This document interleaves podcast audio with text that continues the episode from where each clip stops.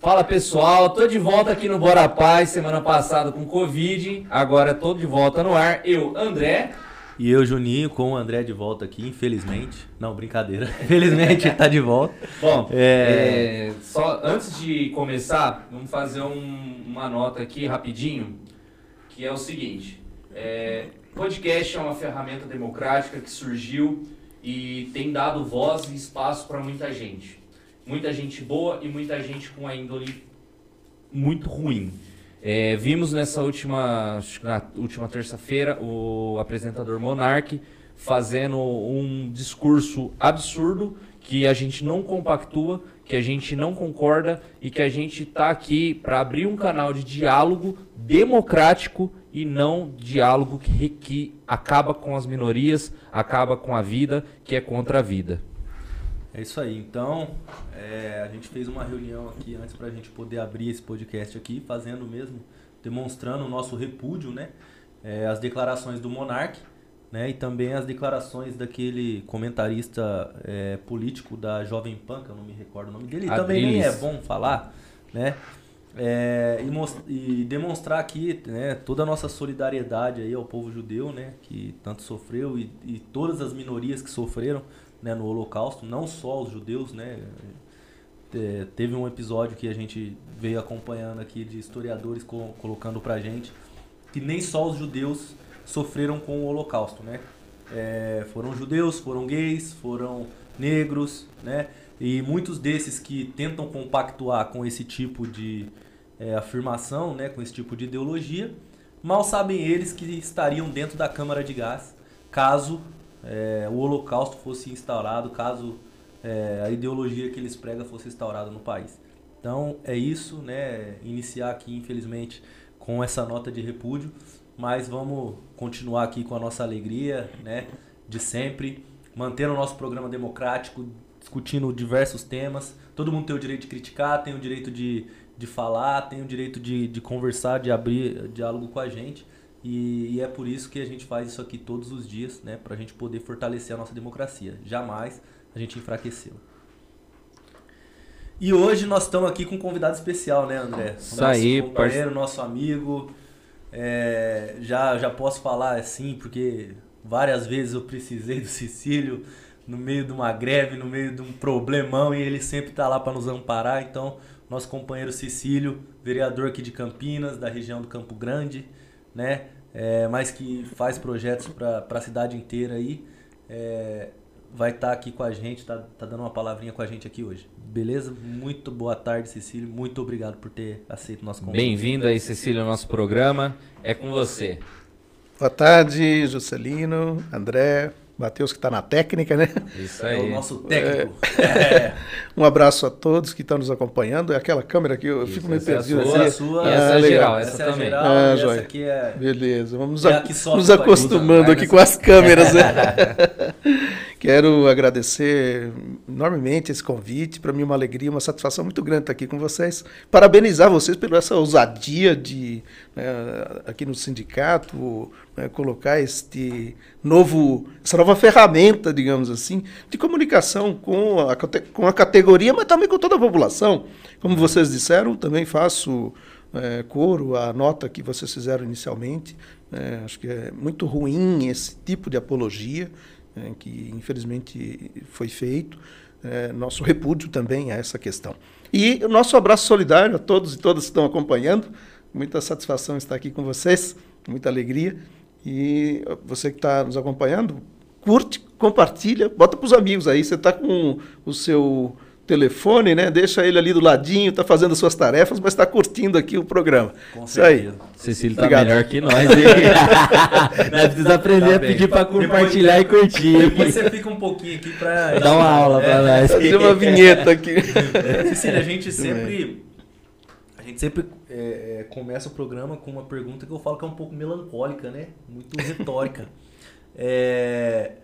Fala um pouquinho de você, quem é o Cecílio, da onde você veio, né, o que, que te trouxe até a vereança, qual o seu histórico de militância, conta um pouquinho para você, pode ser desde a infância até agora, onde você uhum. nasceu, né, e como que foi é, é, aflorando essa militância aí que, que te trouxe até aqui hoje. E a gente vai dando uns pitacos no meio. Tranquilo. Bom, eu sou um sujeito pacato, bem tranquilo, às vezes um pouco tímido. Gosto muito de um churrasquinho, uma cervejinha com os amigos. Também faço amizade fácil, eu acho, né? Eu vim da Bahia, nasci na Bahia, na cidade de Caldeirão Grande. Tem no mapa, viu? Ah, é? Tem no mapa. Quantos mil habitantes? Mas é, uns oito mil, dez mil habitantes agora. É próximo do Senhor do Bonfim, Jacobina, aquele miolo ali do semiárido, né? Nordestino. Eu vivi a minha infância. Todo mundo se conhece lá. Ah, todo mundo. Né? Eu nasci na Bahia também, pouca gente sabe, né? Legal. Só nasci, eu vim pra cá com um ano e oito meses, uhum. Mas a minha família toda é baiana também, legal. Brumado. Ah, legal, é, que bom. Então é, é gente boa, conterrânea, gente boa. Legal, minha infância foi lá, né? Depois vim pra cá, vim pra, pra Campinas com dezesseis, dezessete anos, com o intuito de terminar o ensino médio e, e ir pro seminário. Meu desejo era... era... ser padre? Ser padre, né? Meu pai chorava, ele falou, menino, o que, que tu vai fazer no seminário? é, um, é um dom, é uma escolha bem, bem uhum. difícil, né? O sacerdócio é... Uhum. Tem que ter muita vocação mesmo para buscar isso, né? Persistência, Persistência né? né? Uhum. É. É, acho que pela convivência, né? Porque minha mãe é muito religiosa, meus pais muito religiosos, né? Costumavam rezar o terço ali, tinha as, a, a comunidade, as celebrações, né? né? na missa e tudo mais, e eu me engajei, é, por conta da minha mãe também, né, cobrando, e então veio esse desejo, né, chegando em Campinas, terminando aí o ensino médio, já comecei a trabalhar, e aí mudou um pouco uh, o, o rumo, né, como diz o ditado, conheci a minha esposa, tenho dois filhos, um casal de filhos, minha filha está com dezenove anos, uh, tentando aí a faculdade, né, período, período complicado, complicado isso aí, eu... é, pois é. E o meu filho tem dezesseis, é, é, também está... Ela quer fazer o que? Fazer jornalismo, está tentando ah, aí fazer a área da comunicação. Legal, né? Legal. Área bacana. Até bacana. Convidei ela para vir para cá, falei, ah, vamos lá, você participa com a gente. Ela falou, não, eu tenho outras tarefas, não ah, vai dar. Ah, que pena, podia ter vindo aqui uhum. acompanhar. E, e quando você decidiu que, não, não dá para mim ser padre, não, não tenho vocação para isso? Na verdade, foi assim uma... Uh, foi acontecendo, né? Digamos assim. Hum. Eu me correspondi aqui com o seminário dos Oblatos de São Francisco de Sales, no Rio Grande do Sul, que eram as irmãs com quem a gente tinha contato, os padres que a gente tinha contato mais lá na Bahia. E chegando aqui, eu, eu foi engraçado, eu estava vestindo uma camiseta e estava escrito na camiseta é, Pastoral da Juventude do Meio Popular. E eu comecei a trabalhar numa mercearia ali no Jardim Pauliceia, onde moravam os meus tios, porque eu vim para cá morar com os meus tios. Você termina o ensino médio, mas você me ajuda lá na mercearia e depois você vai seguir a sua vida. Uhum. E eu, vim, eu tinha um vendedor que é, vinha para vender ali os produtos e tal. E disse, olha, eu sou da comunidade também, estou vendo que você é de igreja, porque você está aí com a camiseta, me conta um pouco da sua vida. Aí eu falei para ele que estava chegando em Campinas, não conhecia muito bem ainda ali o bairro, a região. Ele me convidou para ir na comunidade Maria Mãe do Povo, ali no Nóbrega. E foi aí que eu comecei, né? Aí fui engajando, engajei na pastoral operária, conheci a Edman Janot, o Padre Ferraro, né, o Ricardo e os movimentos né, de trabalhadores, ali a pastoral operária sempre apoiando os sindicatos. Né, fiz, fiz muita visita, viu, pedindo voto para o sindicato. Ah, é?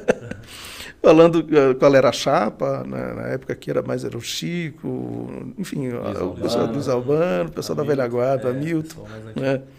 E, enfim, aí esse sentimento de vocação religiosa, ele vai se afastando e vai chegando as menininhas por ali e tal, sabe?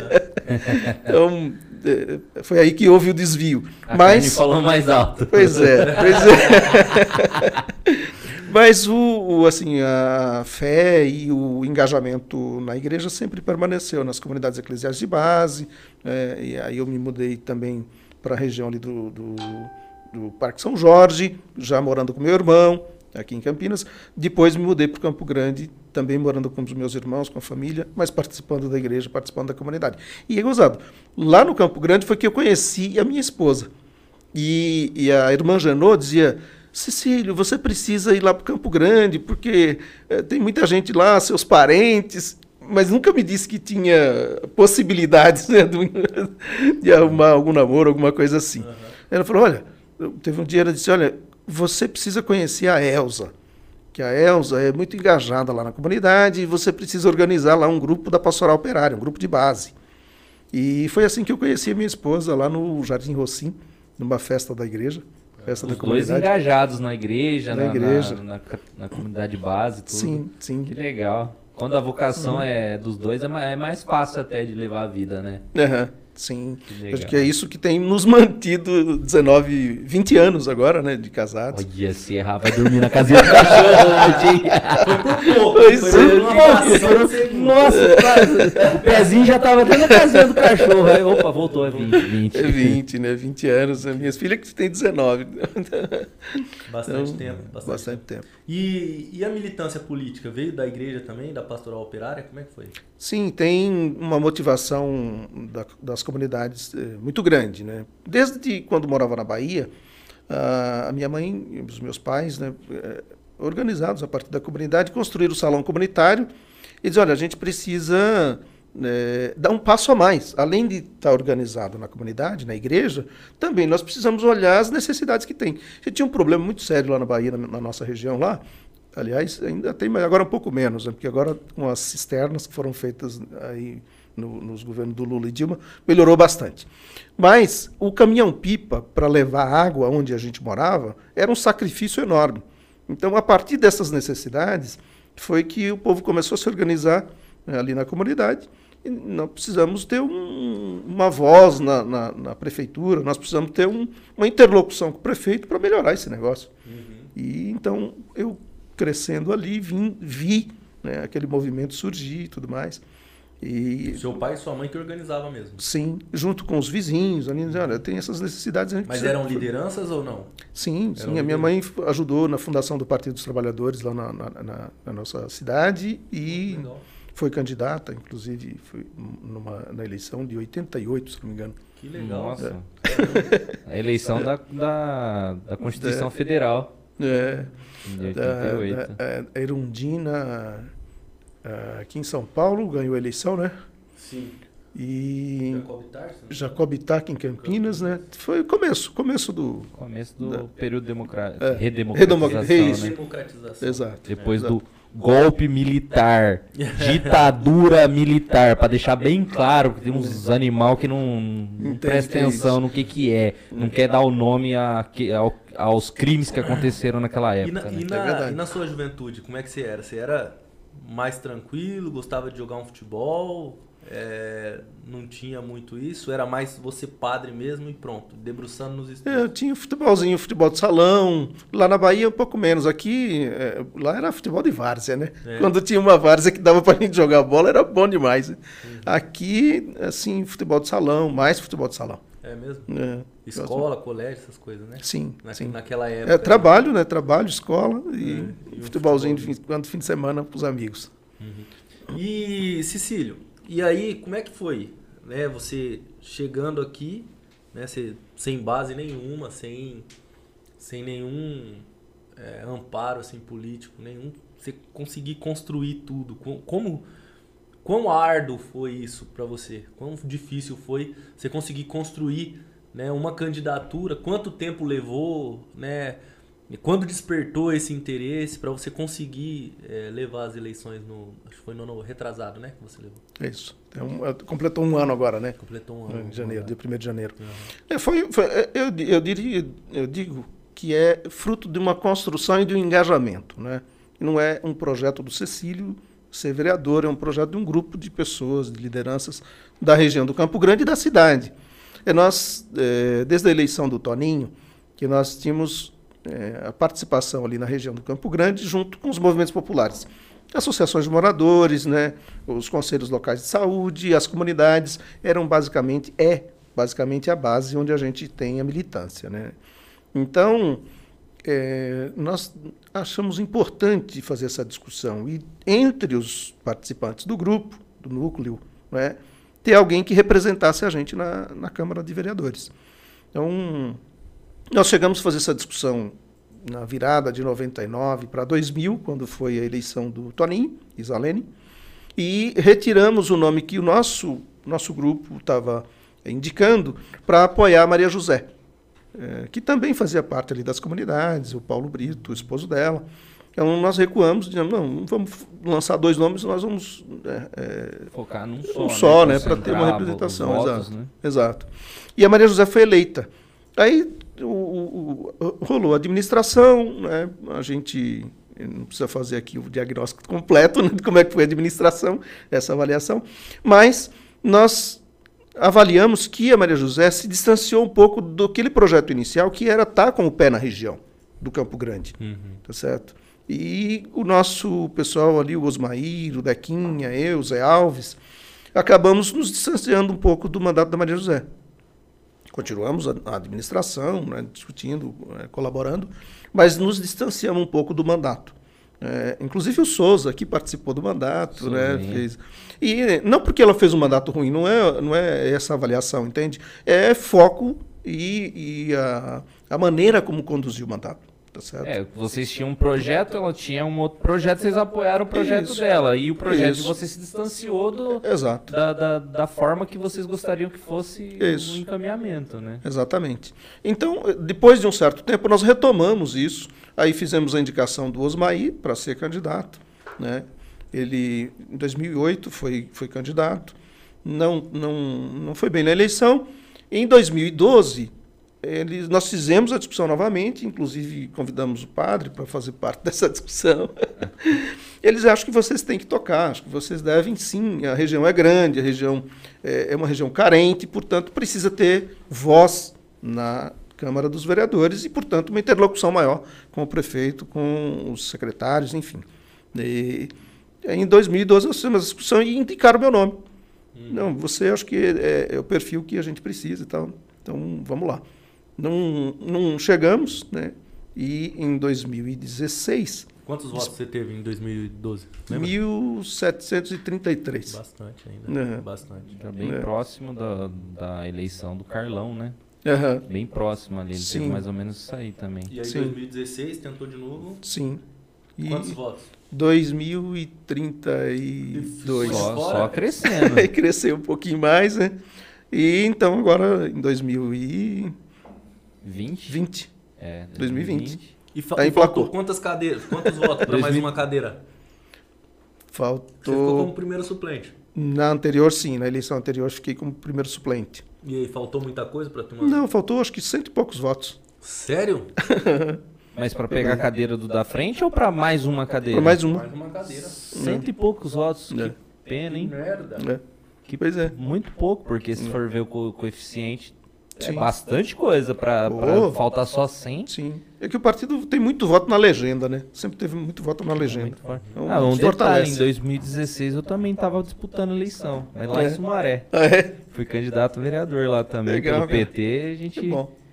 brigou bem lá. Fiquei acho que em sétimo suplente, mas brigamos bem lá. Primeira eleição, novo, não, nunca tinha, não tinha muito envolvimento com a, com a comunidade lá. Sim. Mas a gente tinha um projeto bacana. Uhum. Mas acabou não dando muito certo, mas a gente, a foi uma gente experiência, briga, né? briga bem aí na política, uhum. Da forma que você conhece aí o nosso trabalho na, no sindicato, né? Claro, isso é muito é, bom. Que é ali direto com, com o público final, com o povo ali, com o trabalhador. Sim.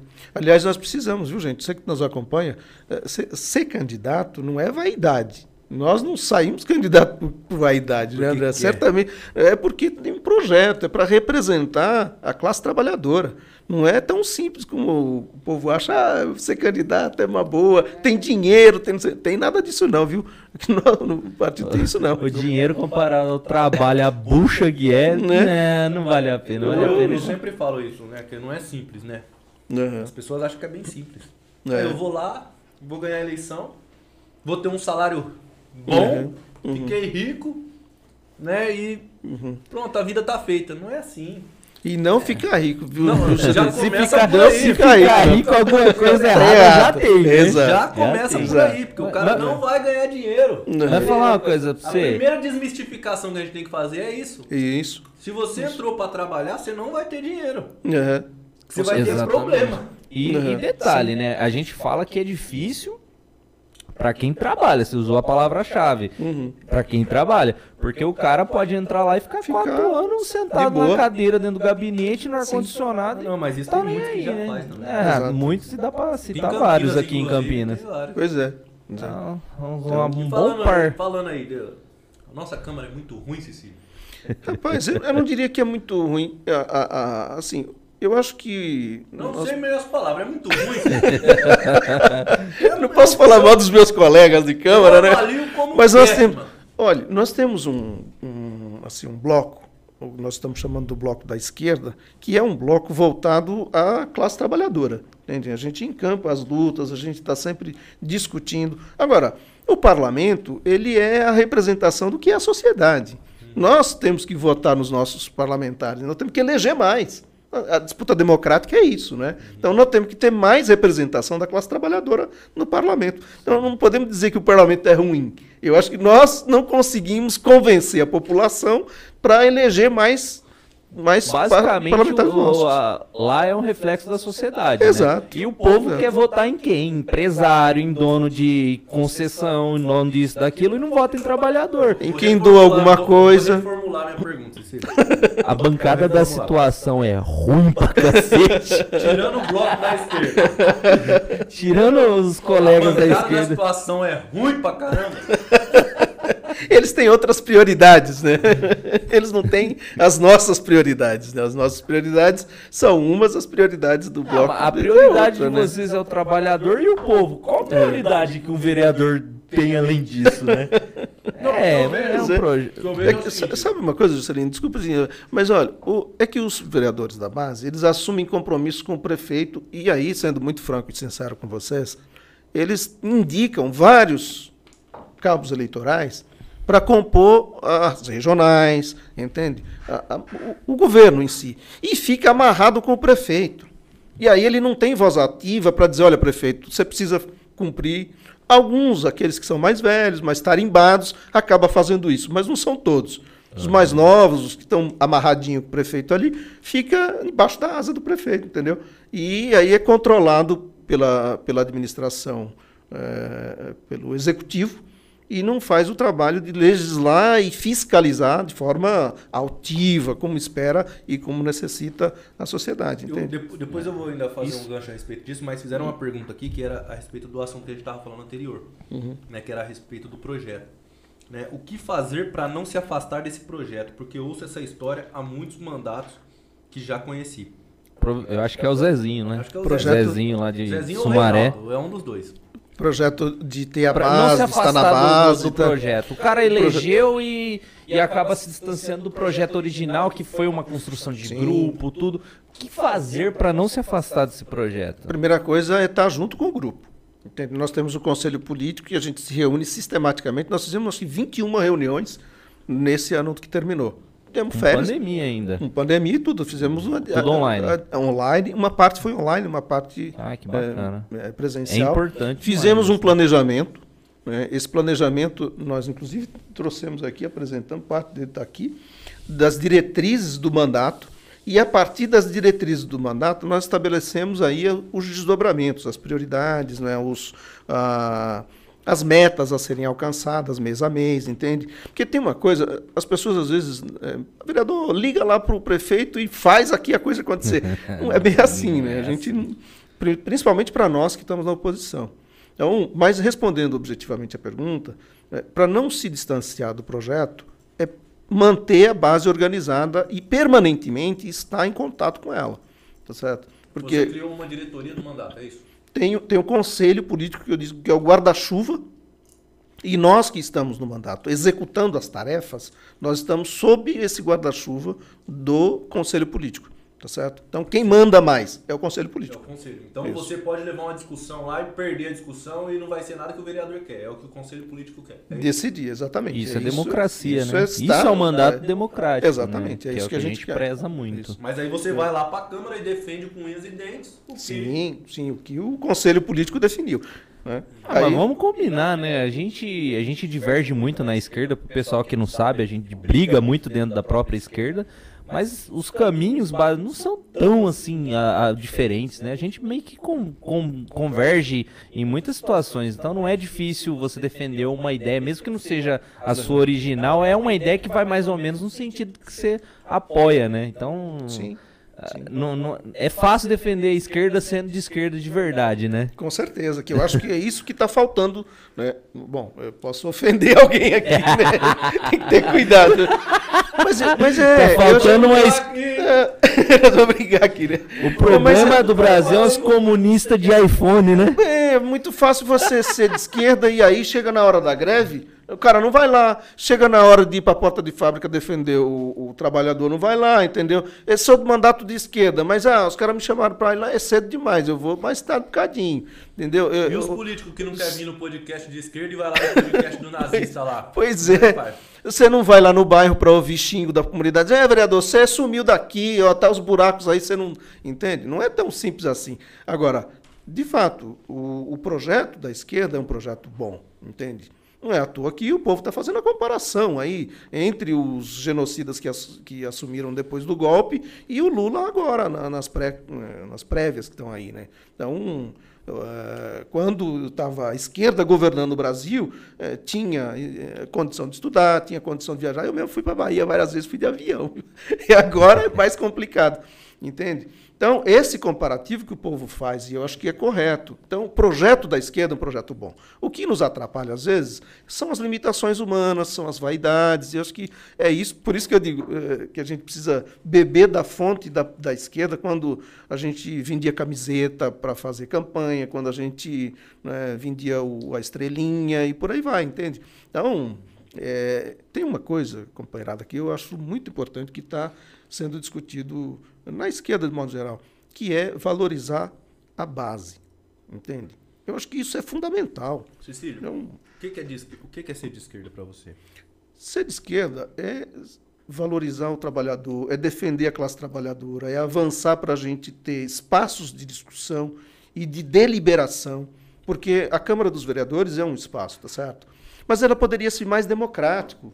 É, poderíamos ter uma tribuna que as pessoas pudessem ir lá, o sindicato tem uma situação aqui, vai lá, apresenta, discute com a cidade. Não é? Se a Câmara dos Vereadores é o ouvido do povo, não é? O parlamento é o ouvido do povo, tá certo?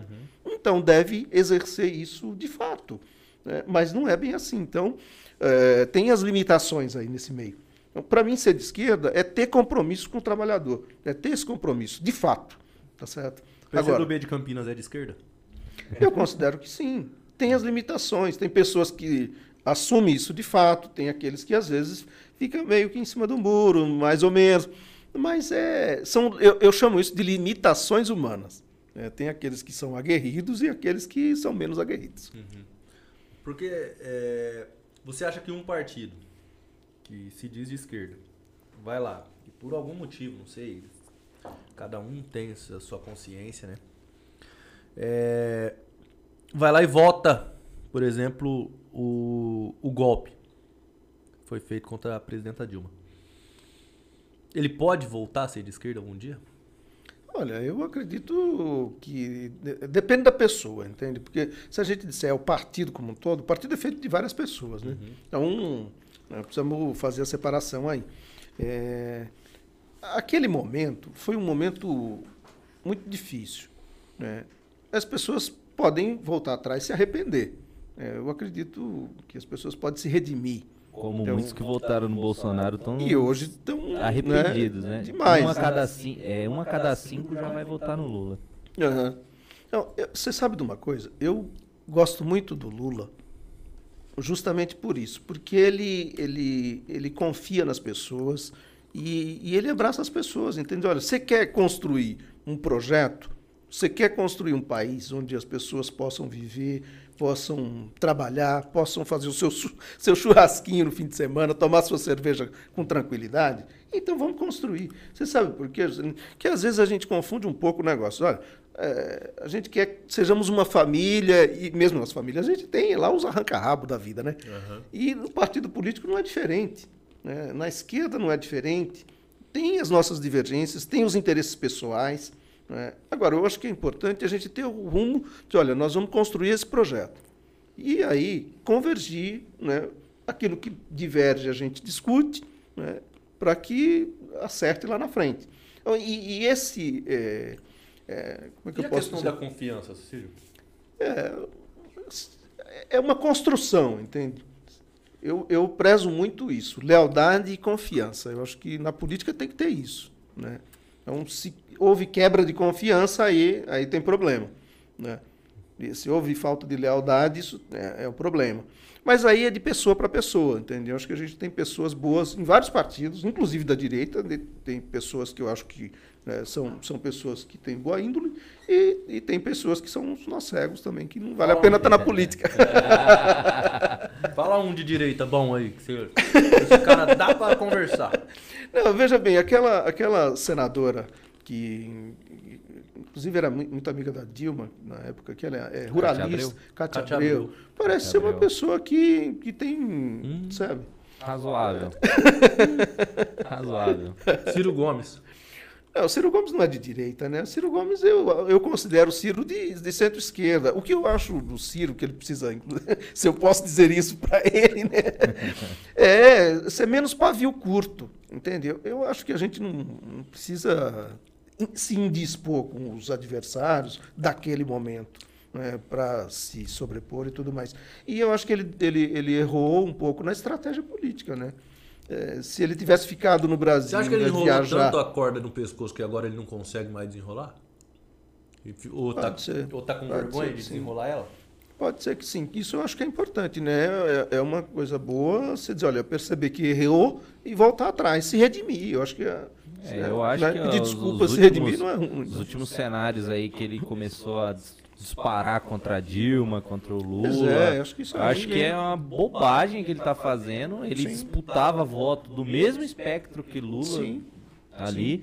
Então, assim, não adianta ele sair esperneando, batendo na galera dele mesmo e achar que vai tirar voto do Bolsonaro. Porque o bolsonarista não vai deixar de votar no Bolsonaro só porque, como você falou, ah, tem, ele é pavio curto, Bolsonaro também é pavio curto, ah, vou votar nele porque ele é parecido. Ele é parecido. Eu acho que ele, ele errou crassamente. Ele é parecido mesmo, eu, eu concordo, ele é pau no cu igualzinho o Bolsonaro. Mesma coisa, tem nem, não muda não. Eu acho assim, o Ciro Gomes... Não vejo ele, infelizmente, ele já se perdeu na ideologia. Não vejo ele mais como de, de esquerda. Cara, é... um cara muito bom que dava pra ser trabalhado. Sim. Não, eu não tinha dúvida que ele tinha, inclusive, class... é, é, é, classificação, né, acadêmica pra ser presidente da República, inclusive. Mas se perdeu no personagem ali, eu acho, uhum. não, não considero mais. Mas, ô Cecílio, continuando aqui o assunto Campinas. E o nosso amigo Dário, ele é muito ruim também, igual à Câmara, ou ele é um pouquinho melhor que a Câmara? Eu acho que ele tem errado na estratégia de condução do governo, entendeu? Eu acho que o prefeito de uma cidade como Campinas, que é muito... Campinas é uma cidade bonita, uma cidade pujante, não é? Só que tem uma classe média que é muito forte. E vai para cima do prefeito, seja ele quem for, né? Disputou com o Toninho, disputou com a Isalene, disputou o governo, disputou orçamento, entende? E o, o Dário, claro, pelos compromissos que eles assumiram, certamente, né, para a eleição, tem atendido esse segmento. E a periferia fica a desejar. Mas quem elege o prefeito não é a classe média. Quem elege o prefeito é o Ouro Verde, é o Campo Grande, é São Marcos, entendeu? É a periferia, a borda da cidade que elege o prefeito. E ele precisa andar mais nessa borda da cidade, escutar as lideranças, entende? Aí eu acho que é perfil, né, do, do prefeito e estratégia de governo, tá certo? Mas é... ele como pessoa, você não desabona ele? Você... Não, como pessoa, não. Como pessoa, inclusive as agendas que a gente tem pedido para ele... para o prefeito, às vezes tem alguns secretários que é, é, é mais nariz empinado do que o prefeito. Ah, é? O prefeito atende melhor do que alguns secretários, né? Mas, assim, eu, do ponto de vista do governo, eu avalio o governo como ruim é, para médio, justamente por essa falha, entende? De não atender o povo e atender alguns nichos, alguns segmentos da sociedade. Acho que isso é ruim. Por, por mais que tenha... Então sido ele precisa ruim, ir para a favela, é isso? precisa ir. É lá que o povo passa fome, é lá que o povo vai... Não está querendo sujar o pé. Não está querendo sujar o pé. Transporte, moradia, saneamento básico, tá lá. Na classe média tá tudo certo. Dário, você precisa ir para a favela. Beleza? É isso aí. O dia que você precisar aí, se você quiser ir lá no meu Ouro Verde lá, vou levar você lá para você ver e atender as demandas do povo, porque tá foda. Você viu o que aconteceu nas chuvas aí, né? Pois é, terrível, cara. Fudeu com tudo, muita gente, infelizmente, aí passando dificuldade, perdendo tudo. Sim, sim. É, é foda. Você vê ainda que no século vinte e um acontece essas coisas com uhum. uma potência que é Campinas. Sim. Né? O Márcio Postman que fala muito isso, né? Uhum. Que Campinas é um Boeing, mas que os prefeitos que passam aqui é tudo piloto de tec-tec. É verdade. Então, é, a gente precisa... Eu, eu, eu também acredito no diálogo, apesar de, de, de ser colado em ideologia, eu acredito que dá para conversar com todo mundo, uhum. né? Mas, inclusive, eu tenho amigos bolsonaristas. Uhum. ah, todo mundo tem, né? Não vou fazer o quê? Vou fazer o quê? É. Uhum. Né? Até na família, você vai fazer o quê? Ah, não é mais minha família, porque... Não, eu acho que dá pra conversar não. com todo mundo, mas aí, desde que o cara se proponha. Aí o Tom Frank aí, meu amigo, mas o defeito dele, bolsonarista, esse cara, velho. Nós precisamos convencê-lo que tá errado. Não, eu vou mostrar pra ele a cagada que é esse governo Bolsonaro. Mas, o Bruno, hum. o Bruno Tacano pediu pra você falar de novo. É, ele tava falando agora, Bruno. O hum. que, que você acha do Ciro Gomes? Tá falando agorinha de pouco, né? Sim. Dá uma voltadinha aí no... É, voltar a fita, né? Voltar a fita. Não, eu acho que o Ciro, eu considero como de centro-esquerda. Não considero o Ciro como de direita. Agora, considero que ele errou na estratégia, né, de, de ação. E, e eu acho assim, você não pode querer ser...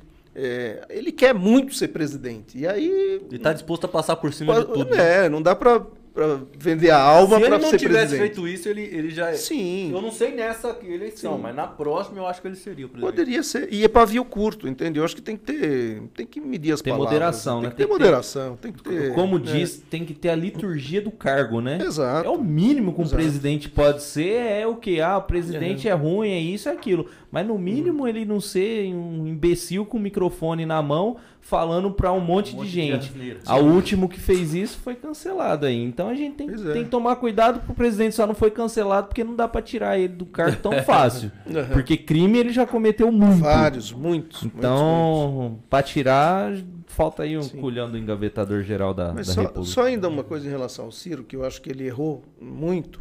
É, é, ele ter viajado, cara. Eu acho que tem que ser solidário, né? Não era, não era solidariedade com o Haddad. É não, o Brasil, outra, na, na minha opinião, não ia mudar. Não ia mudar o resultado da eleição. Poderia ser que não, mas talvez. Mas ele ia estar né? tá aqui, né, pô? Do Sim. lado certo da história, né? Exato. Isso que é a questão, Exato. né? Ah, eu, sou, eu penso assim, eu posso até me lascar, mas se eu dei minha palavra ali que eu tô defendendo... Não que ele, ele não deu a palavra que defendia o P T, mas uhum. ele deu uma palavra que ele é um cara do espectro da esquerda. Sim. Então, se ele é do espectro da esquerda, ele vai defender o país dele do, de uma situação que é Bolsonaro, cara. Que Sim. não é... Que... Pra mim é a mesma coisa de estar tá vindo uma bomba na reta do Brasil, ele catar o, o é. avião e Embora, vazou. É. E a bomba explodiu e, e fez muito explodiu, mais do que né? a gente esperava, né? Muito e mais. A bomba matou seiscentas mil pessoas. Pois é. É foda. É. Mas então, é, é basicamente Deixa o assunto isso. mais leve. Que time você torce, Cecília? Vou botar o carinho mais justa. É, e lá no Campo Grande, que time que você torce? É o time do Rocinho. Lá é mais fácil, lá é o time do Rocinho. Lá é o time do Rocinho. Demora, time do Rocinho. Ali é mais e fácil. E o futebol? Né? Mas de modo geral, quando eu vim pra Bahia, eu vou contar uma história é pra contextualizar rapidinho, né? Ih, eu vim... bandeirinha, bandeirinha, hein? Bandeirinha. A quando esposa eu... fez ele mudar de time, vai é, Não, quando eu vim pra Bahia, eu era torcedor do Bahia lá, às vezes torcia pro Flamengo também, porque na Bahia a gente ouve muito a Rádio Globo, infelizmente. Eu... E aí os times que a gente ouve mais é os times do Rio de Janeiro. Mas, quando eu vim pra Bahia, foi justamente aquela época que o Bobô é, ganhou o Campeonato Baiano e era o cara da vez, era a bola da vez. Ele veio pra... para cá, para São Paulo, para jogar no São Paulo. E aí eu falei, pô, vou torcer pro São Paulo, né? Porque o cara é meu conterrâneo, tá aí. Tá. E, então eu sou torcedor de São Paulo, mas não sou aquele torcedor fanático. Eu acho que futebol é, precisa ser aquele futebol arte, né? Um esporte, que eu acho muito bacana. Mas você não passa nenhuma raivinha, não? Com certeza, né? Nossa, tem não, jeito. Eu tô, eu, tô, eu tô pensando aqui, Cecílio, tava pensando. Mas eu aqui. gosto muito da Ponte do Guarani aqui também, viu? Acho que são os times da cidade. A gente você gosta valor, mesmo? Valorizar. Eu gosto da Ponte do Guarani. Mas vamos, vamos falar. Torcida aí do Guarani, ó, já sabe, hein? O Palmeiras, o Palmeiras vai jogar o Mundial, você sabe, né? Esse pode ser o último programa pois é. que a gente fale pro Matheus no microfone antes da gente poder é, entrar no ar, a gente falar com o Matheus, o Palmeiras não tem Mundial pra testar o microfone. Nunca terão. Você acredita em zica, Matheus, ou não? Tem essa possibilidade agora, né? Matheus... É... Cara, eu vou ser Chelsea desde criancinha. Os caras, ah, mas é. o time é do Brasil. Não, eu quero continuar com a piada. É. Ah, Tô eu, nem a, aí. A eu piada não pode perder. P... Perdemos com o Corinthians, vai perder com, com o Palmeiras também? Credo, velho. É, tem, é, tem que ter uma.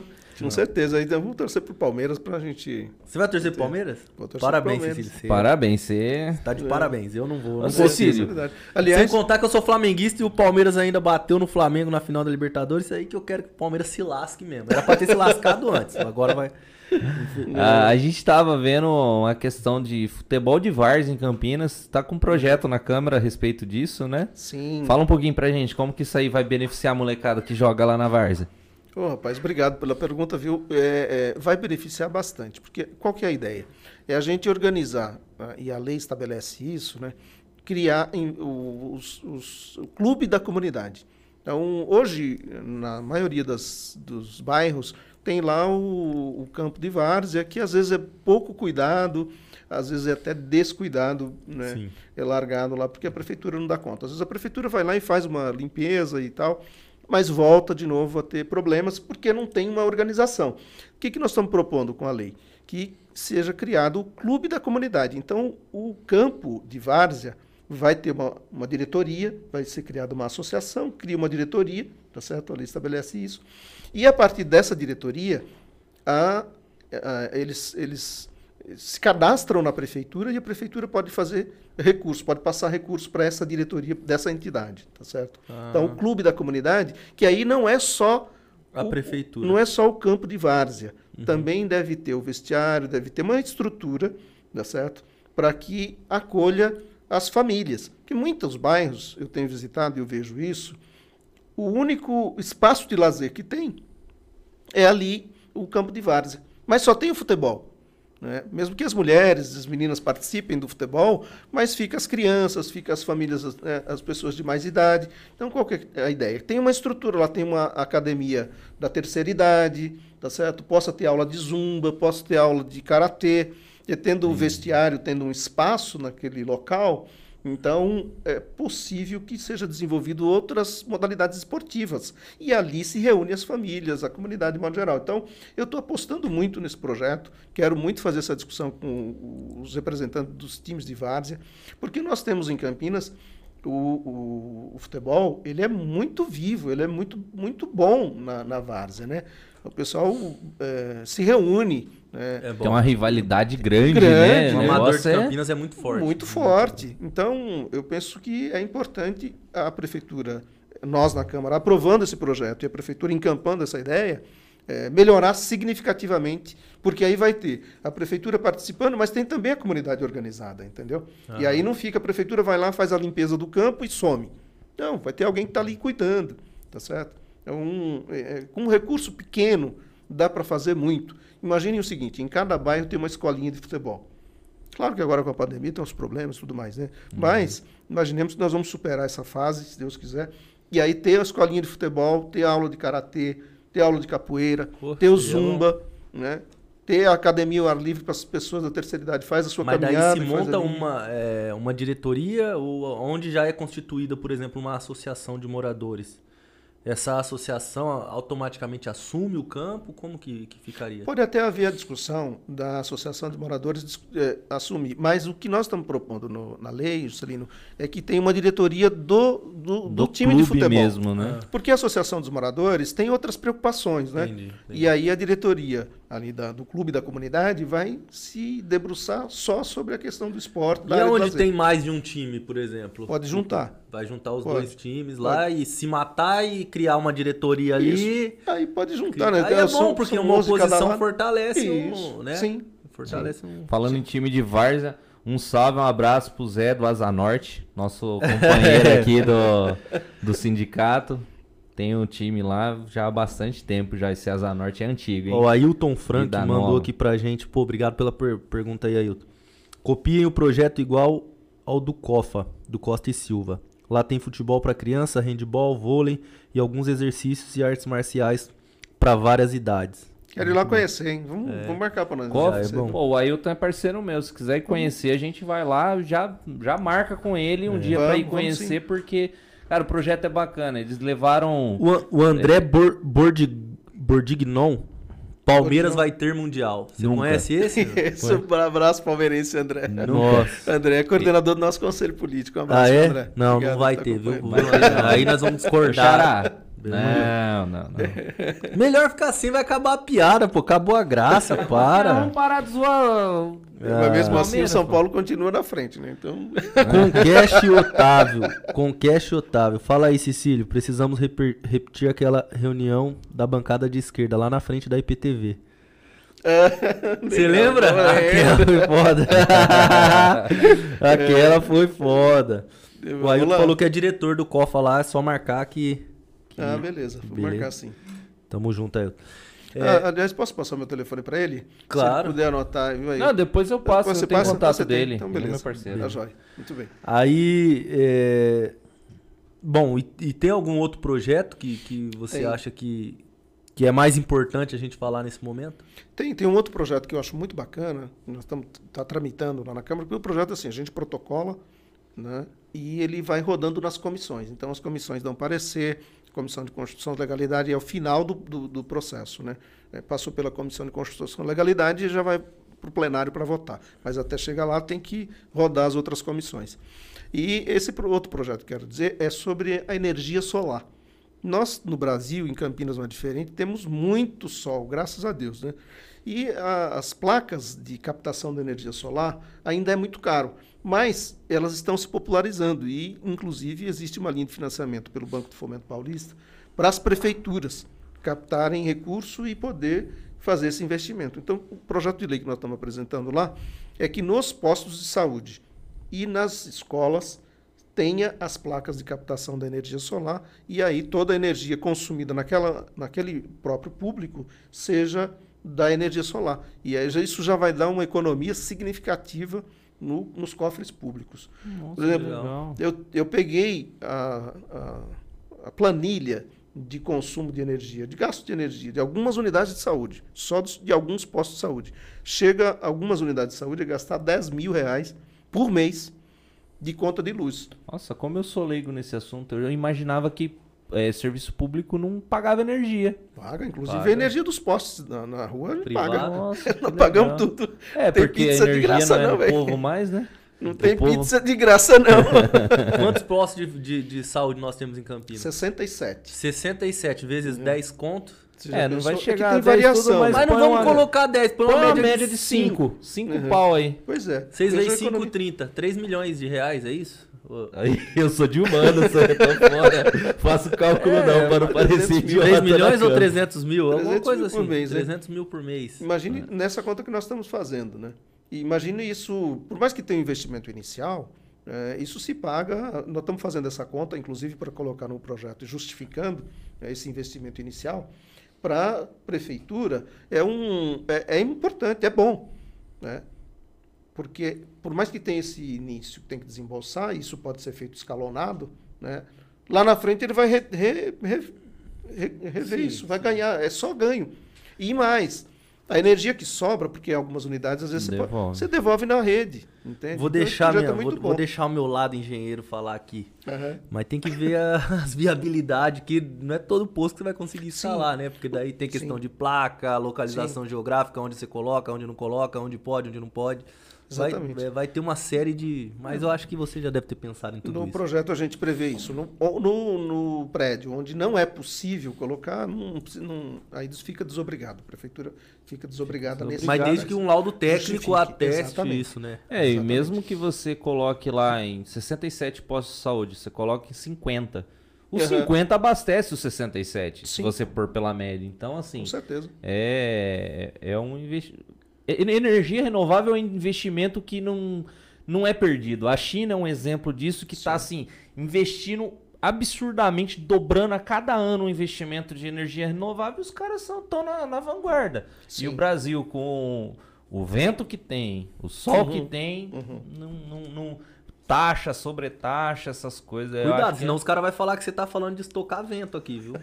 Cuidado. É, saiu uma os caras vão mudar, vai cortar, vai dar um jeito, vai falar que você tá estocando vento. Aí mas nós você viu fudidos. Que saiu uma, uma matéria de uma empresa que tava estocando vento, não, né? Estoca, tem como, hoje tem, mas deixa eu ficar ah, quieto é, aqui. É, é que o povo não entende, aí, não, não quer quieto. Entender. A Dilma tava muito à frente do tempo dela. Os caras não, não souberam interpretar, um bando de burro aí que... Aí vota lá no Bolsonaro que é fácil de interpretar. Ele fala tudo literalmente. Ó, matar a pretralhada. É isso, cara. Matar vou... e não sabe atirar, porque não sabe destravar.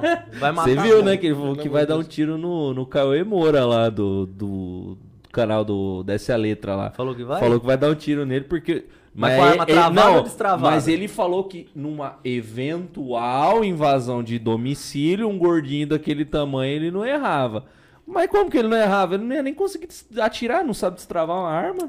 Tá louco, gordinho daquele tamanho. Por isso que nós precisamos mudar, viu, gente? Não dá para ter um presidente que, em vez de incentivar a leitura, incentivar a educação, e que incentivando a compra de armas. Né? Pelo amor de Deus, não...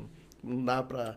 Não, enquanto falta não tem feijão na cara. Mesa, o cara quer comprar arma. Não é tá conseguindo nem pagar o combustível, vai Cecílio, comprar saúde. Arma. Como é que tá a saúde de Campinas? Cecílio? Esse é um calcanhar de Aquiles do eu Dário. Sei porque, eu sei porque você tá muito atuante nessa área Sim. da saúde. Sim, eu... Aliás, eu, eu acho que o desgaste do Dário no primeiro ano foi justamente na área da saúde, né? Saúde e transporte, e ele é médico, basicamente. Né? Exatamente, por ser médico... É, ter a vivência que ele tem na saúde pública em Campinas, porque ele fez carreira no Mário Gatti, foi presidente da, do, do Mário Gatti, né, do hospital. Então, ele conhece a rede de saúde de Campinas. Não podia deixar ficar como está. Eu, eu, o grande problema, no meu modo de entender, é, é, é o foco na terceirização, sabe? Eu, eu tive uma conversa com o vice-prefeito, ele me disse textualmente, disse, olha, nós não vamos resolver contratando o servidor público à saúde, nós vamos resolver terceirizando. Eu acho que é um erro, é porque a terceirização, imagina o seguinte, você bota um médico terceirizado lá no posto de saúde, por mais que seja um contrato longo, digamos que é dois anos de contrato que o médico vai ficar lá. Final dos dois anos, precisa contratar outro, outra empresa, às vezes é, é, é uma empresa que fornece a mão de obra lá, não é nem o médico que está lá. Tá certo? É uma empresa que coloca ele ali. E não estabelece vínculo com a população. Uhum. Por mais que o médico seja um médico bom e tal, está lá atendendo o povo, é, chega no final do contrato, ele sai e aí fica esse, esse vácuo. Por isso que eu defendo que tem que ter contratação por concurso. Saúde, educação são atribuições básicas do poder público, né, da prefeitura. E tem dinheiro para isso, tem condição de contratar. Precisa ter esse foco mesmo, essa determinação do prefeito de fazer os concursos. Aí diz, olha, mas não dava para fazer concurso por conta da pandemia. Agora dá. Então, a partir de janeiro agora está liberado, venceu, pode fazer o concurso sim. Então, tem que contratar. Nós temos um déficit, quando eu fui presidente do Conselho Municipal de Saúde, de aproximadamente setecentos trabalhadores na área da saúde. Então, a Nayara me sucedeu e continua brigando, o Conselho continua brigando para contratar servidores da saúde, contratação por concurso. Então, é, o foco do prefeito está errado. Então, e outra coisa, precisa haver escuta dos trabalhadores. É, a forma como eles fazem, eu acho muito ruim. Os trabalhadores ficam é, relegados aos léus, não tem essa interlocução, essa interface, entende? É mão de ferro. Não dá para fazer uma gestão boa se não houver uma escuta qualificada. Principalmente o trabalhador da saúde que deu sangue e tem dado em função da pandemia. Então, não tem férias, está sobrecarregado, está estafado. E, e o que, que acontece? O que a gente tem visto de estranhamento, né, entre o usuário e o trabalhador que está na ponta. Na verdade, nós temos pedido, inclusive, essa, essa consciência, né, dos usuários que o problema não é o trabalhador. Ele é parte do, do, do todo, né? O problema é quem está no quarto andar, que está fazendo uma gestão errada da saúde. É, e, e para que a gente possa elucidar um pouco essa questão que você falou da atenção básica, né, de saúde. Pô, é só ver, né? É só perguntar para sua mãe, para sua avó, que aquele apego que, eles têm, que elas têm com o médico, né? Sim. Pô, o doutor, sei lá, o doutor André é maravilhoso. Uhum. E vai lá tirar o doutor André lá para você ver a briga que Vixe. Ele arruma, né? E com, com o serviço privatizado, amanhã ela pode, hoje é o André, Sim. amanhã ela vai é o Juscelino, depois ela vai é o Matheus. E aí? Isso é muito complicado, Juscelino. Veja só, a minha sogra, ela, ela é hipertensa, ela, ela faz uso de vários tipos de remédio contínuo. Né? Tem diabetes e tal. E, e ela precisou trocar de médico. Foi o maior problema. E ela passava ali no Centro de Saúde do Jardim Florença e mudou para o Rocinho, aí mudou de médico. Foi, teve um problemão, porque os médicos, claro, cada um tem o seu perfil, tem um jeito de atender a população e, e identifica com algum tipo de medicação. Ele, na visão dele, né, essa medicação Sim. é melhor do que a outra. Tal.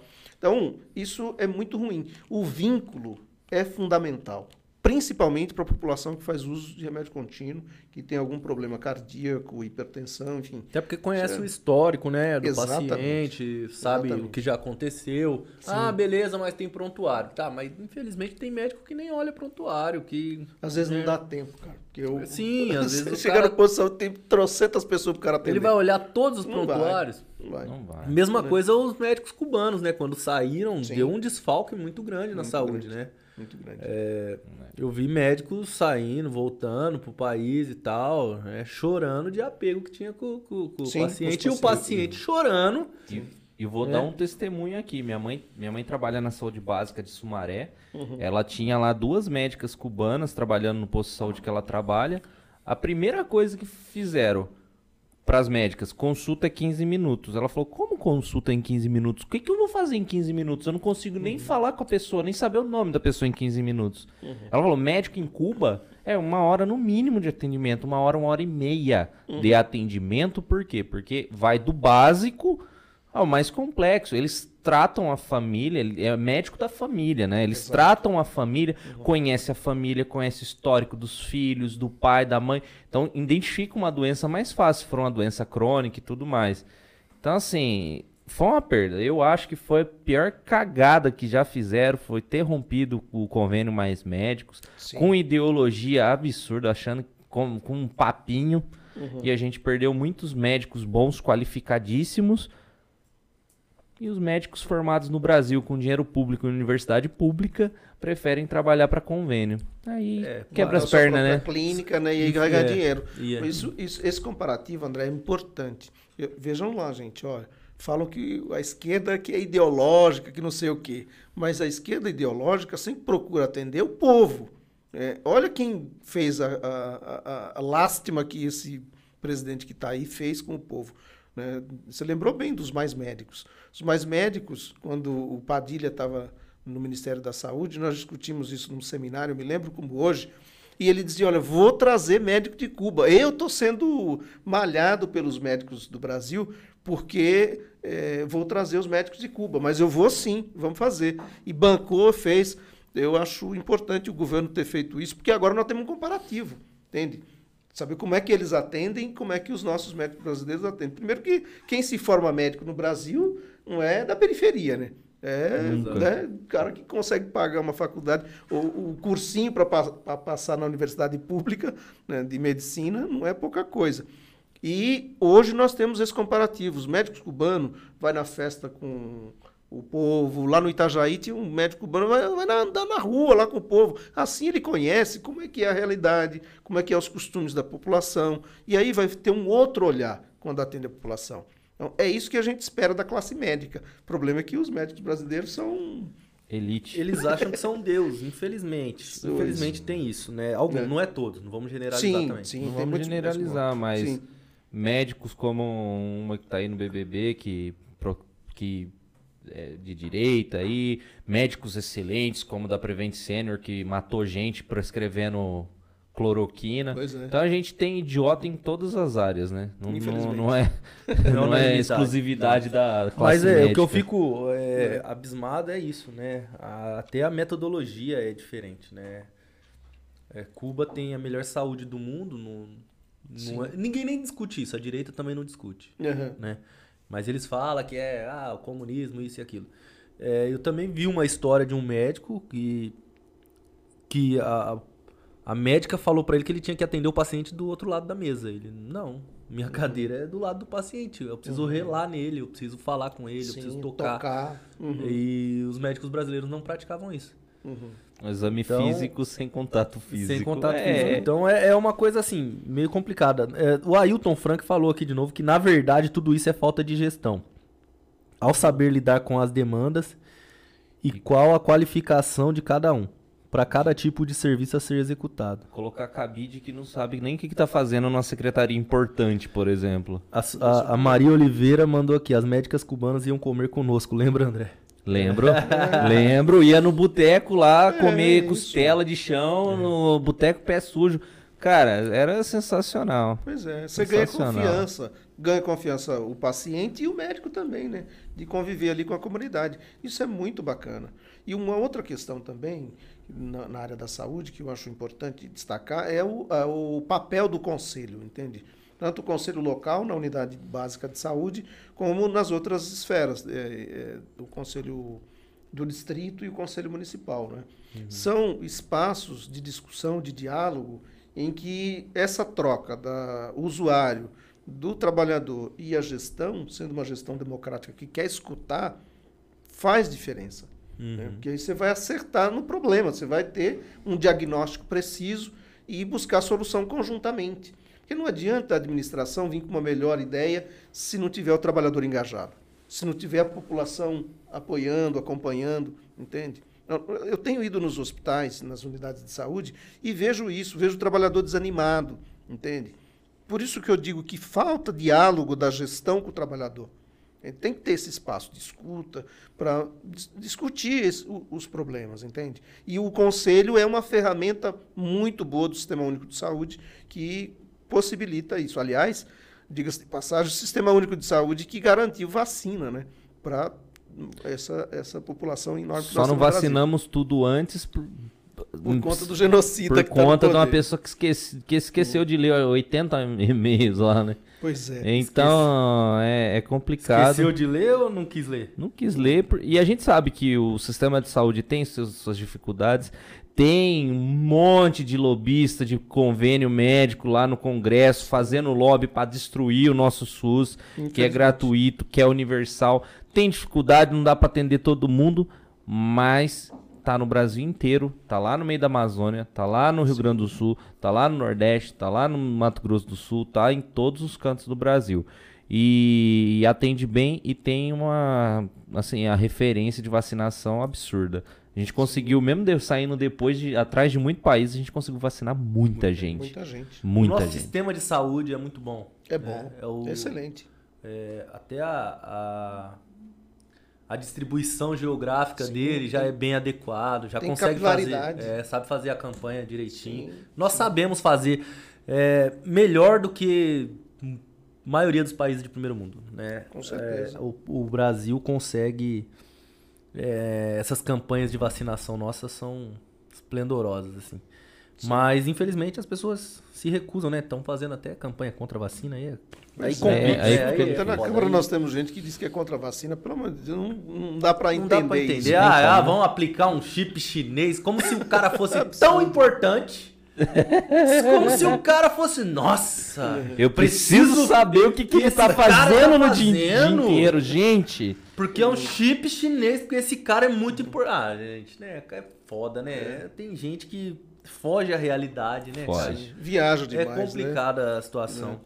É. O, o Cecílio, saindo desse assunto de saúde, eu vou para um outro tema que é um pouco mais polêmico. E o B R T nosso nunca mais vai ficar pronto, não?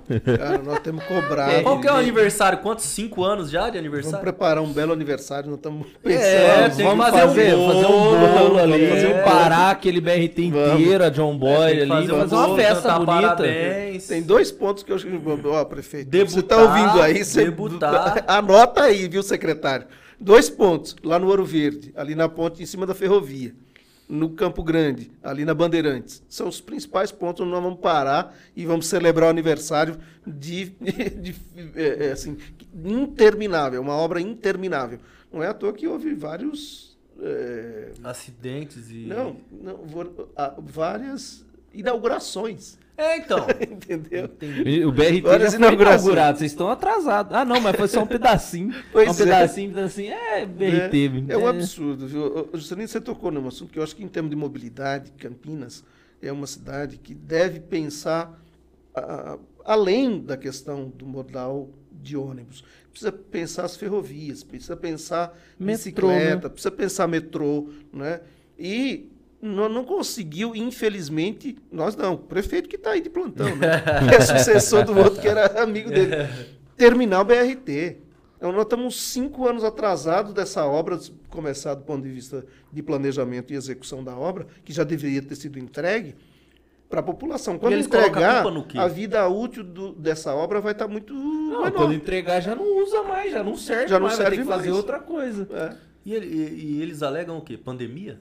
Não, no caso do, do corredor do, do Campo Grande, eles alegam que aquele trecho do, do Ipaussurama até o satélite Íris, e a, inclusive o pontilhão sobre a Bandeirantes, teve problema em função da aprovação da Artesp, né? Eles fizeram o primeiro projeto, a Artesp não aprovou, e aí houve essa discussão, vai enrolando, e não houve ainda início, nem início da obra. O secretário de, de infraestrutura, que era o secretário de transportes, nos disse numa reunião na comissão de, de mobilidade da Câmara que o prazo para entrega de todos os corredores é julho desse ano.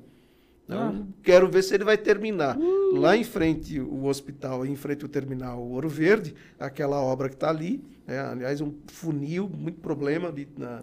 Eu sei que eu vou usar até todo um, dia, passo né? lá todo dia. Todo dia. Eu vou fazer até um meme aqui. Uhum. Vou terminar. Ui! Ui! Né? Ui! Tá e lá no Campo Grande, esse trecho que tem ali que não começou. E olha, a população está muito assim, é, tranquila em relação às estações de transferência, né? Porque estão lá fechadas, sem ninguém usar, deteriorando pelo tempo, porque o povo não ocupou ainda, mas quando tiver uma ocupação lá nessas estações de transferência... Tá tudo podre o ferro. Né, já não serve mais o negócio. Cecílio, e o I P T U chegou e chegou caro, viu? Nossa, nem me fale, eu vou pagar o meu amanhã, Puta tô chorando. Que pariu, fazer uma...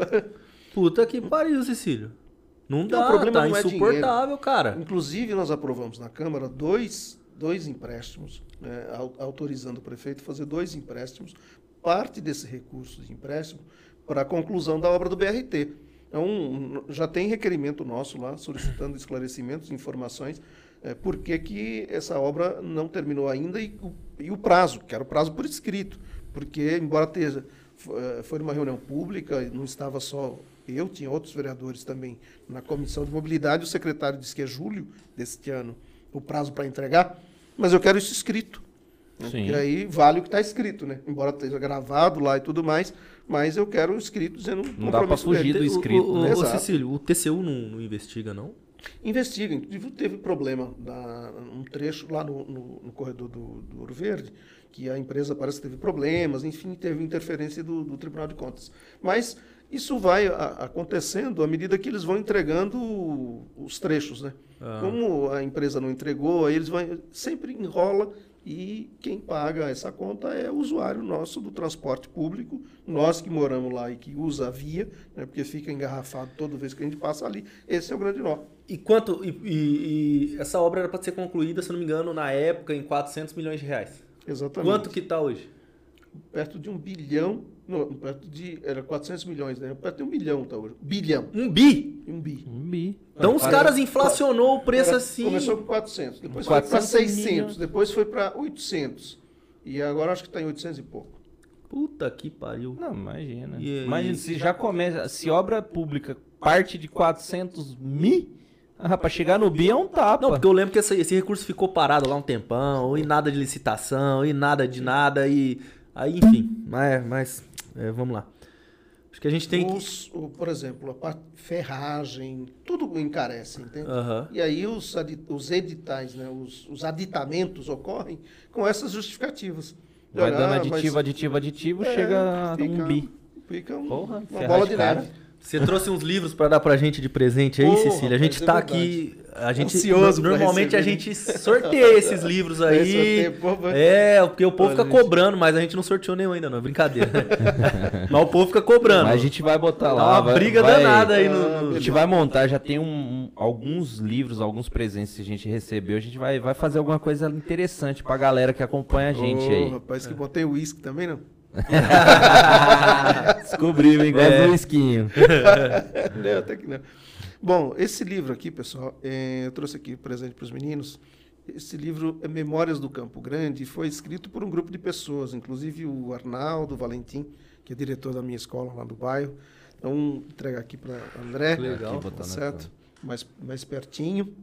E é, conta um pouco a história do Campo Grande a partir da visão das comunidades eclesiais de base, mas também as lutas populares, porque se a gente pegar região do Campo Grande, região do Ouro Verde, né, são regiões é, que têm um histórico de luta muito grande, de envolvimento da população, é, cobrando melhorias para a região, porque é, são regiões afastadas do centro, que dependem muito de serviços públicos, e como nós fizemos lá na Bahia, né? O prefeito não lembra, só lembra quando tem eleição. Ele vai lá só fazer uma visitinha e a foge para cá. A gente nunca foi... É...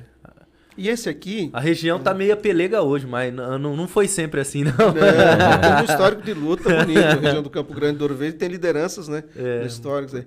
Esse aqui, o, o Laudato Si, né?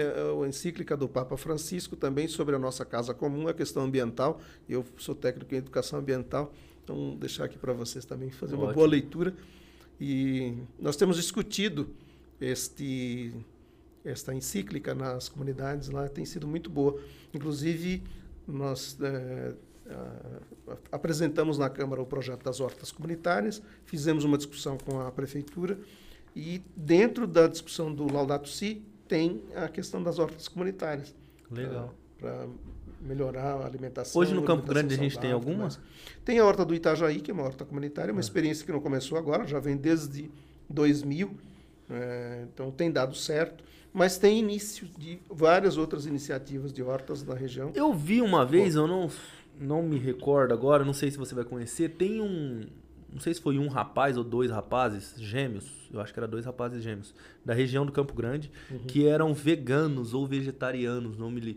E eles, e eles fizeram, inclusive era bom tentar achar eles para conversar, uhum. é, eles fizeram uma campanha na internet provando que quem era pobre...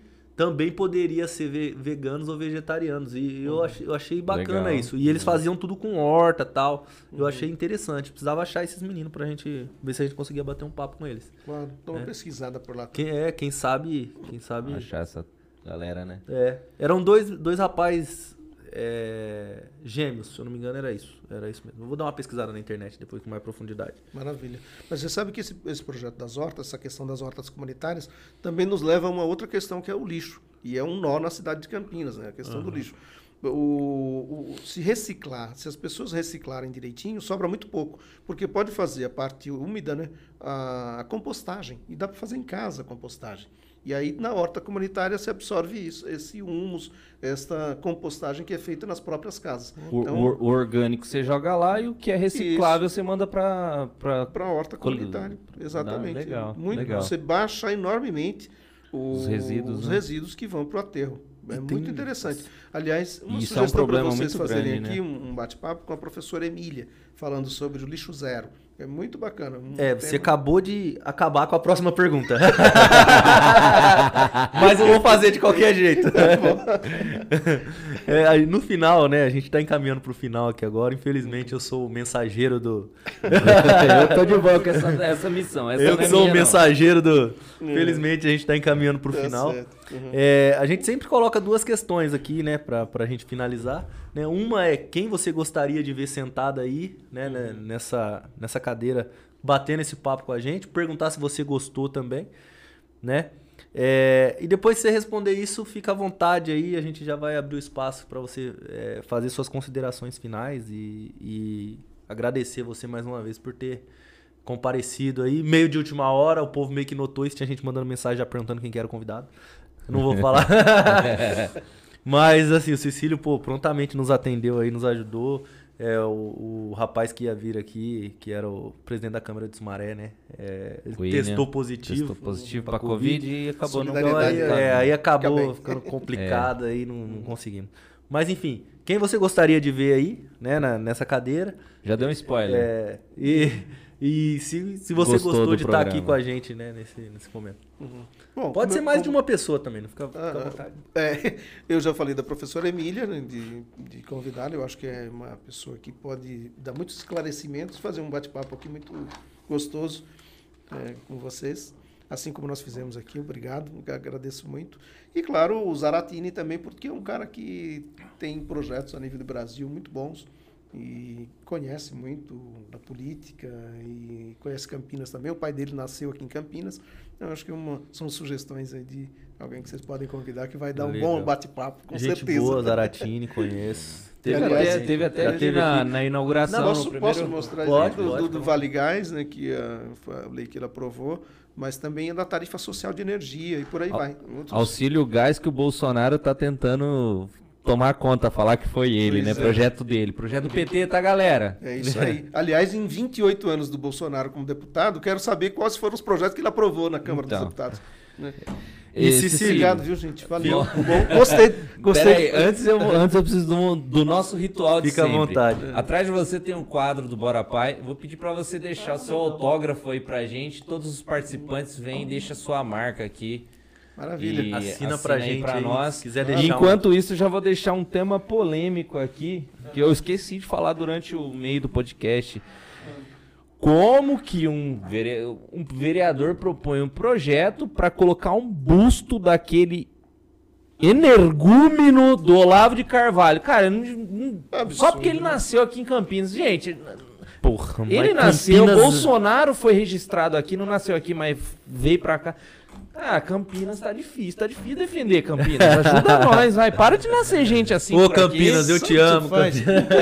Não, não, eu vou sugerir para as pessoas, olha, faz uma campanha pelo cento e cinquenta e seis, dizendo o prefeito não entra nessa, não faça esse absurdo. Por quê? Esse cidadão, qual foi a contribuição que ele deu para a cidade de Campinas?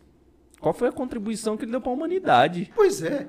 Matou é. gente com é. fake news. É um absurdo. Eu acho que as pessoas devam ser homenageadas. Aliás, eu votei contra uh, um requerimento de pesar que foi aprovado na Câmara, mas eu votei contra, a bancada de esquerda votou contra. E aí não é para fazer, é, é, sabe, polêmica esse negócio. Não é isso. É porque, na minha opinião, as figuras que são homenageadas devem ser figuras que deram alguma contribuição para a sociedade. Quem não deu ou quem eh, contribuiu de forma negativa. negativa deve ser apagado da história. Pelo amor de Deus. A história vai fazer isso, pode não ser é. agora, mas vai, ainda um dia a gente vai ter que explicar muito para as nossas, nossas futuras gerações como que um cara Por desse que, que um cara desse chegou na presidência e o cara que era guru dele incentivou a morte. É, é, tanto que Bom, morreu vou... vítima da Covid também, né? Bom, é, trágico, mas... É. É, assim, vamos fechar, abrir aqui o espaço para você, Cecílio, fica à vontade, fala Faça o que você suas tem para falar, finais. Não esquece de falar da Dona Onça, senão vai dormir dentro da casinha do cachorro, então deixa uma Quase errou, aí, hein? Quase tempo hein? de casa, quase. Aliás, é aniversário dela dia dezoito, então um beijão para Elza, minha esposa, meus filhos, obrigado, viu, vocês por me aturarem lá em casa. é, meninos, eu quero agradecer, dizer que vocês estão de parabéns pelo espaço, penso que é um espaço... democrático, de diálogo, que é, é muito bom, não só para a categoria da construção civil, mas para a cidade como um todo, né? E obrigado pelo convite de estar aqui com vocês, foi muito bacana, muito bom contar um pouco da minha história, dos projetos e fazer esse bate-papo gostoso aqui, saudável. Então, quero agradecer às pessoas que nos acompanharam, pedir que compartilhem, né? Eu, de vez em quando, eu acompanho, mas às vezes eu compartilho também. Façam isso, porque o alcance é importante, né? Quando tem um programa, um bate-papo gostoso, saudável, e os meninos aqui são ponta firme, gente boa, façam isso, viu? Valeu, um abraço. Obrigado, Cecílio, né? Foi um prazer estar com você, queria te agradecer, a gente vai... fechando aqui, tá sempre junto, né? Agradecer ao público aí, o pessoal que teve com a gente, interagiu com a gente, né? Mas a gente não pode deixar de dar uns, alguns salves aqui. O meu apagou tudo aqui, André, se você tiver. Né? Tinha muita gente aqui que mandou, que interagiu com a gente. Então, os salves vai ficar para outro dia, Pera porque... Aí, né? Mas eu vi que Tinha vamos lá, pessoas. Vamos falar uma galera aqui. É... Maria Oliveira, mamãe, abraço. Ailton Frank esteve aqui com a gente. Vou passar o contato lá dele para ver esse negócio do Cofa. Geldani Viberstar. Nossa, difícil falar. Clóvis Teixeira, Edinaldo Teixeira. Sérgio, Sérgio Azulejista, da é, categoria. Isso é da nossa categoria, conheço lá daquela empresa lá, sabe aquela empresa lá? Que nós não aquela falar, que nós né? fez lá, um é, aquela empresa lá, ele é, é lá então mesmo. É nóis. É, o André Bordignon, Palmeiras sem Mundial. Não vai ter, nunca serão. Rafael Silva, com cheque Otávio, Giovaninho. Forte abraço. Ivan Galo. Bruno Tacano sempre presente aí, o nosso Galo, parceiro. Ele vai, a gente Galo, abrir um gente. dia aquele membro, você vai ser vitalício, velho. Você tá sempre aí. Esse é brabo, força. Esse é brabo. Leila Andrade, Marcinho. E ele é daquela Silva. outra empresa também lá da refinaria, outra Puta empresa que não que pode falar. A mano. gente só, só, faz, é. só faz greve, né? Robson, Bergamin. E é isso, pessoal. É. Quero agradecer a todos. Quero... parabenizar aqui pela entrevista, Cecílio, muito bacana, um papo muito bom. Não esquece de compartilhar, curtir, divulgar pros amigos aí, segue o canal, o canal crescendo pra caramba. Não esquece de mais... agradecer a diretoria, senão ele vai ser mandado embora os ah, dois, tá, desculpa tá aí. É, isso aí eu vou deixar Dá um pro salve pra encerrar. É, então, pessoal, basiquinho lá, YouTube, se inscreve. Ativa o sininho. E manda pra mãe, manda pro pai, manda pro irmão, arruma mais um. Não basta se inscrever, tem que arrumar mais um. É aquele, mais aquele um. negócio bom. Isso é ruim quando envolve dinheiro, mas quando envolve um projeto bacana, é bom. Você bom. coloca pra mais um, que coloca pra mais dois. Um salve pra você. Pirâmide, isso aí é pirâmide. Corre, corre, isso é pirâmide. Queria agradecer a diretoria também que nos proporciona estar aqui todo dia, a coordenação. Também a diretoria da nossa base, que proporciona tudo isso aqui, que acampou a, a, o projeto, que acredita no projeto, que está sempre com a gente, que acompanha a gente aqui todos os dias. Então, muito obrigado. Com isso, a gente encerra mais um Bora Pai. Até a semana que vem. E não esqueça de curtir e compartilhar, beleza? Um abraço. Bora Pai. Tamo junto. Bora Pai. Valeu.